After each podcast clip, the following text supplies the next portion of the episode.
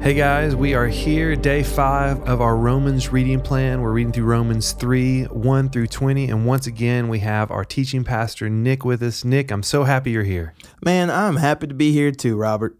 Hey, you know, at the beginning of each session, we learn about who's uh, whomever is is leading or, mm-hmm. or reading uh, the scripture. Uh, you introduce your family. What's your favorite thing to do with your family? Give us something. Just okay. So one of my favorite things to do with my family, we did it over, um, I guess, fall break last year. We went and got lost on purpose in Nashville, and uh, we were staying at a hotel over the night. And my kids love staying in the hotel, but I was like, you know what, guys, we're just gonna drive around. I'm not gonna use the maps. I'm not going to use, we're just going to drive around and see what we can find. And we ended up finding this cool playground that's like tucked away in this neighborhood. And we went for a walk around it. And my kids loved it because they felt like they were on an adventure. And um, and so I guess I love finding new adventures with my family because especially even through my wife's eyes and my kids' eyes, it's like seeing it in a different way. So finding an adventure and diving in and walking in it, I'm all about, especially with those um, humans that I get to call my family. It's fun. I know you're about some coffee. Did your adventure take you to some hidden gem in Nashville of this brilliant coffee spot? Well, it didn't take me to a hidden gem, probably one that I frequented often, um, but typically an adventure always involves coffee um, in some form or fashion. And so even when I get to go to different cities for, you know, many different reasons, um, I always want to find the local coffee spot, and uh, because I feel like that's a good way to get a vibe and kind of a feeling of the city by seeing, okay, let me see your local coffee spot, because coffee does, it draws all kinds of people in. And so I like finding unique coffee spots even when I get out of town. And so I, we definitely went and got some coffee, and it was great. Well, I like when you bring me coffee. I'm glad mm-hmm. that you're here. You didn't bring coffee. I didn't. I'm sorry. That's okay. I have some. Well, that's good. But you did bring your Bible. I did. I'm ready. And we're going to read Romans let's, three. Let's go. Give it to us. All right. Romans three. We're going to begin in verse one. And so I'm going to read the first verse, and then I'm going to go back a little bit just so you have a, kind of some context. I know you heard Pastor Ben talk about um, the tail end of Romans chapter two. So I'm going to remind you of a few things. So this question that's asked in first verse makes a little bit more sense. So it says this in verse one. So what advantage does the Jew have, or what is the benefit of circumcision? And it's referring to the verses, a few verses prior to it, when it says, on the contrary, a person is a Jew who is one inwardly, and circumcision is of the heart by the Spirit, not the letter. That person's praise is not from people, but from God. And so then in chapter three, it brings up the question, so what advantage does the Jew have, or what is the benefit of circumcision? Verse number two, considerable in every way. First, they were entrusted with the very words of God. What then? If some were unfaithful, will their unfaithfulness nullify God's faithfulness? And it says, absolutely not.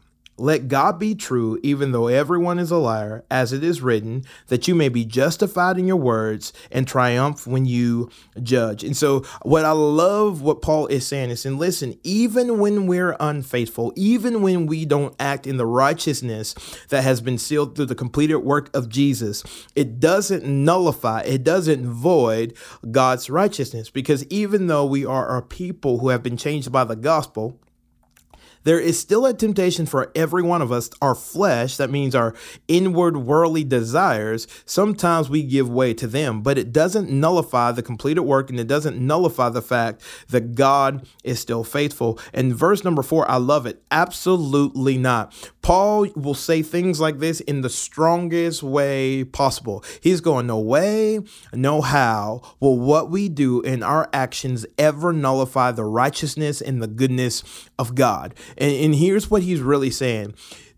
Our righteousness and our faithfulness was never based on us. It was always based on him.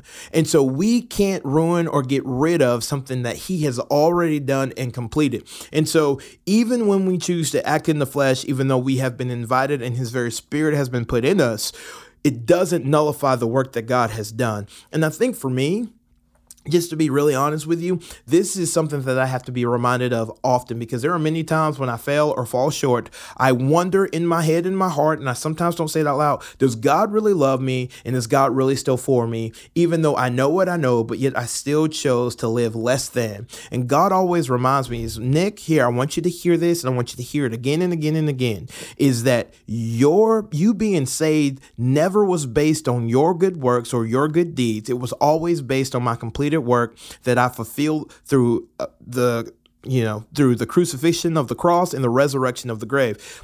Everyone, if we can get that, I'm telling you, it frees us up to live differently, because God is not this God up in heaven with a lightning bolt. His name is not Zeus, okay?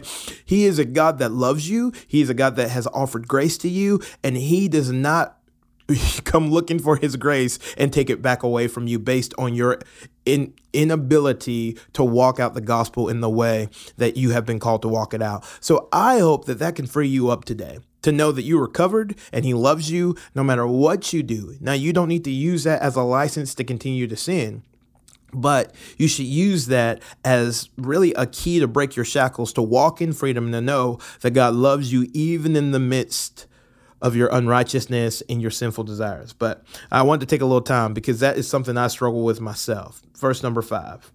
But if our unrighteousness highlights God's righteousness, what are we to say? Am I using a human argument? Is, is God's unrighteous to inflict wrath? Absolutely not. Otherwise, how will God judge the world? Okay, so But let's keep going. But if my lie, God's truth, abounds to his glory, why am I also still being judged as a sinner? And why not say, just as some people slanderously claim we say, let us do what is evil so that good may come. Their condemnation is deserved. Okay.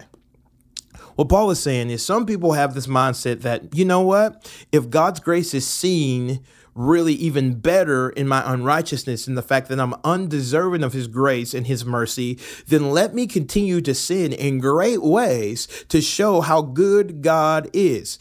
Some people have this mindset that the more I sin, the more that grace will appear and the more that grace will be seen. That is not true. We do not use the grace of God for a license to continue to sin and to continue to, to walk in bondage and slavery. That's asinine and that's ridiculous. Why? Why would we as a free people run back to slavery? It's something that we all wanted to be broken free and rescued from. You wouldn't run back to it and put the shackles on. That just doesn't make any sense. You don't run back to slavery and say, look, I've been emancipated again. I've been emancipated again. No, you walk in that freedom and you continue to embrace that freedom, and you tell others who are still in slavery to let's walk in freedom together, and let's walk in this freedom that has been offered to us through the keys of righteousness and justification. And so I kind of have this thought in my head. I think about when the slaves were emancipated, you know, their slavery defined this country for a long, long time. But when these slaves were emancipated, they embraced their freedom. They didn't run back to slavery and hope to be emancipated again. That did, that wouldn't have made any sense. And you would go, why would you embrace slavery? You wouldn't embrace slavery more just to know that your emancipation was really real. No. As you embrace freedom, people see that freedom is really engaging, and freedom is something that they want and that they need. And so you wouldn't run back to slavery to prove that freedom is better. You walk in your freedom to show that freedom is truly better. I sometimes get a little passionate about that, because I know my tendency is like, well, I've sinned before. God is just going to show how good he is. Yeah, but I think the goodness of God is truly revealed in the way that we walk and embrace the freedom that he has given us. Verse number nine. What then? Are we better off? Not at all. For we have already charged the both, Jews and Gentiles, all are under sin, as it is written. There is no righteous, no, not even one. There is no one who understands. There is no one who seeks God. All have turned away. All alike have become worthless. There is no one who does what is good, not even one. Their throat is an open grave. They deceive with their tongues. Vipers' venom is under their lips. Their mouth is full of cursing and bitterness. Their feet are swift to shed blood. Ruin and wretchedness are in their paths. And the path of peace they have not known. There is no fear of God before their eyes. Here's the equalizer, because there may have been Jewish people around going, look, I've kept the law. I've done all the things. I've checked off my checklist. So I have earned my righteousness and I have earned my grace. And what Paul is saying here is no, no, no, no, no. No one is righteous, not even one. Not even if you kept the majority of the laws, not even if your life reflected a life of holiness. No, because we all have fallen short. We all have sinned. We all have gone our own way. And so this grace that Jesus offers is as amazing to everyone, to the rule keeper, to the one who breaks all the rules. Because at the end of the day, we have all fallen short. And so this grace was never based on your good works or your good deeds. It's always, always, always based on the Lord and what he has done.